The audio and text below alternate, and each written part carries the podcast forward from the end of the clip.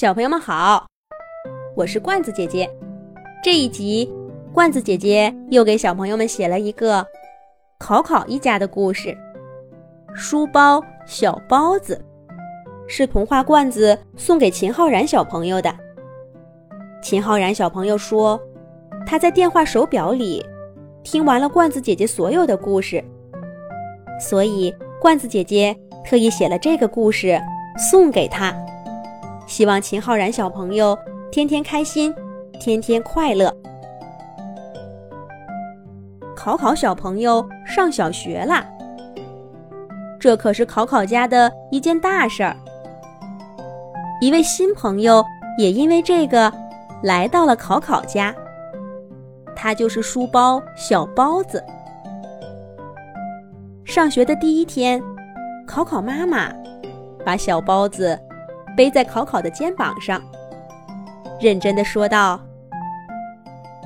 考考，从今天开始，你就是个小学生啦。要认真听课，好好学习，记住了吗？”考考妈妈还把考考的故事书、玩具都收起来，放在一个大塑料盒里，在外面摆上了课本儿。和练习册，考考小朋友抗议过好几次。可妈妈说，小学生跟幼儿园的小朋友不一样，要以学习为主。只有取得了好成绩，才能看故事书、玩玩具。考考说什么都没用。就这样，考考小朋友开始了背着小书包。每天早起上学的日子，上学可真累呀。考考每天回家写完作业，就匆匆忙忙的睡觉了。第二天早上，又会被妈妈叫起来，匆匆忙忙的上学去。可是书包小包子的日子，却过得比考考轻松多了。每天晚上。考考睡着以后，书包小包子就会在客厅里给家具家电朋友们讲故事。对于从不出门的家具家电朋友来说，小包子给他们讲述了一个完全不同的世界。小包子总是津津有味的讲着，他跟考考小朋友怎么样坐上校车。滴滴滴，嘟嘟嘟的来到学校，又怎么样爬上楼梯，在教室里坐下，听老师讲课。考考小朋友又认识了什么新同学，又学会了什么新知识。书包小包子也都津津有味的跟家具家电朋友们讲了起来。小包子知道的可不止这些，他肚子里。还装了好多故事，什么小汽车的故事、小熊的故事、大海的故事。只要你能问起来，小包子就能讲出来。家具家电朋友们可喜欢听小包子讲故事了。每天晚上，板凳小六都晃着小腿儿，请小包子坐在他身上。所有的家具家电朋友都围在周围听故事。可是听着听着，有的家具家电开始觉得事情有点不对劲儿了。这一天，电视机老 K 问道：“小包子，你不是每天跟考考去上学吗？怎么会知道这么多故事呢？”难道学校里面还有小熊、小飞机的故事不成？小包子坐在小六身上，挺着胸脯说道：“我我是听别人说的。”书架小 C 也问道：“你是听谁说的？我怎么记得，这好像是一本故事书里写的？”小包子打了个哈哈。没回答。不过几天以后发生的一件事儿，解释了这一切。这天晚上，小包子刚坐在小六身上，准备给大家讲故事。板凳小六忽然打了个喷嚏，小包子一个没站稳，从小六身上掉下来。一本故事书从书包小六的肚子里露出了一角，上面画着一只卡通小熊，正是昨天小包子讲给大家的故事。这下，家具家电朋友们明白了，原来呀，考考小朋友每天背着小包子去上学，都会在小包子肚子里偷偷的。装上一本故事书，在学校里面看。电视机老 K 首先说话了：“这可不行啊！上学是为了好好学习的，每天带着故事书上学，考考小朋友哪儿还有心思学习？我觉得这样对考考不好。”书架小 C 也说道：“对。”我觉得这样不诚实。考考爸爸、考考妈妈，还有学校里的老师，一定不知道考考小朋友带着故事书上学的，这么做是不对的。可是板凳小六一把推开他们俩，理直气壮地说道：“有什么不对的？我觉得这样挺好的。每天晚上，我们都能听小包子讲故事。”你们俩不想听，就去一边捂住耳朵嘛！我还想听故事呢。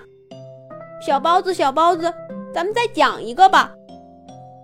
就这样，家里的家具家电朋友们分成了两派：一派觉得不应该带故事书去上学，应该把这件事儿让考考妈妈知道；可另一派觉得，听书包小包子讲故事更重要。上学那么辛苦，带一本故事书有什么不行呢？书包小包子也不以为然，他实在舍不得书包里的故事，也舍不得每天大家围着他听故事的时光。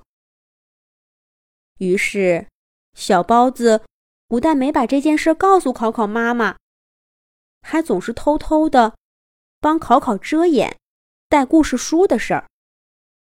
可不管怎么样，这件事儿还是被考考妈妈知道了。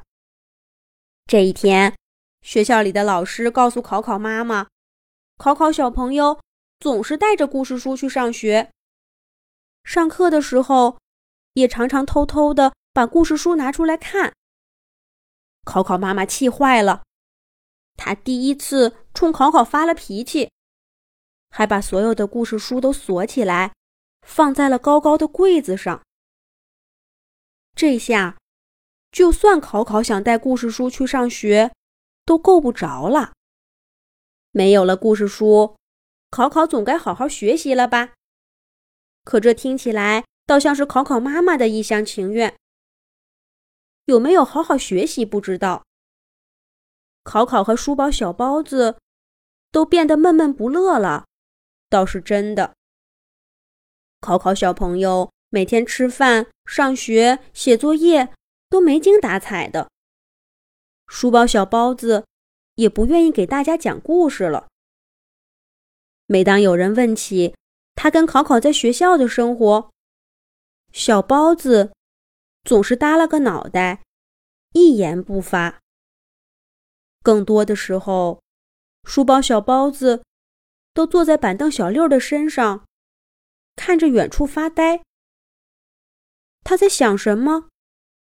恐怕连他自己都不知道吧。考考的变化被考考妈妈看在眼里，妈妈很担心，该怎么办呢？聪明的考考妈妈能想出好办法来吗？这一天，考考小朋友无精打采的。背着书包小包子从学校回来了，考考妈妈叫住考考，笑呵呵地说道：“考考，看妈妈给你准备什么礼物了。”考考小朋友还是无精打采的。能有什么礼物呢？无非就是些练习册和作业本嘛。自从上了学，妈妈给他的礼物就全都是这些。可是这一次，考考妈妈似乎知道了考考在想什么。他把一个大盒子递到考考面前，笑呵呵的打开了。考考凑过来一看，惊喜的叫了一句：“妈妈，是故事书！”考考妈妈点点头，拍拍考考的脑袋，温柔的说道：“对，是故事书。”是妈妈送给考考的礼物。妈妈之前做的也不对，不应该因为你上学了，就剥夺了你看故事书的权利。妈妈答应你，以后每天晚上写完作业，妈妈都跟你一块儿看一会儿故事书。今天，我们就从这本新的看起吧。考考小朋友简直高兴坏了。终于又可以看故事书了，他一下子觉得上学、写作业都有了动力。这天晚上，考考写完作业以后，考考妈妈果然遵守承诺，陪着他看了好一会儿的故事书。而考考也答应妈妈，不再偷偷的带故事书去上学了。那。书包小包子怎么办呢？不用担心。虽然他没有了提前看故事书的特权，可是现在考考妈妈就把故事书摆在书架小 C 那儿。每天晚上，考考看完了故事书，家具家电朋友们就可以围在一块儿一起看啦。